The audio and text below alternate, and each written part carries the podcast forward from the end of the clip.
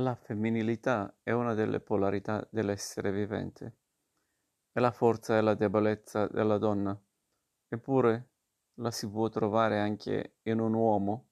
È una parola meravigliosa perché può contenere la contraddizione e restare se stessa. Può contenere grazia, dolcezza, mitezza, ma anche e soprattutto forza, comprensione, fierezza, onestà e coraggio presidio, ascolto.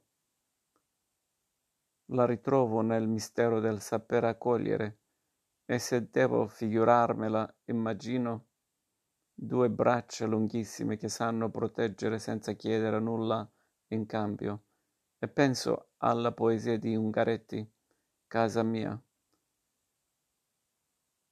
Sorpresa dopo tantun amore, credevo di averlo sparpagliato per il mondo. Così, nei momenti di pace, femminilità è per me questa piccola poesia, casa mia.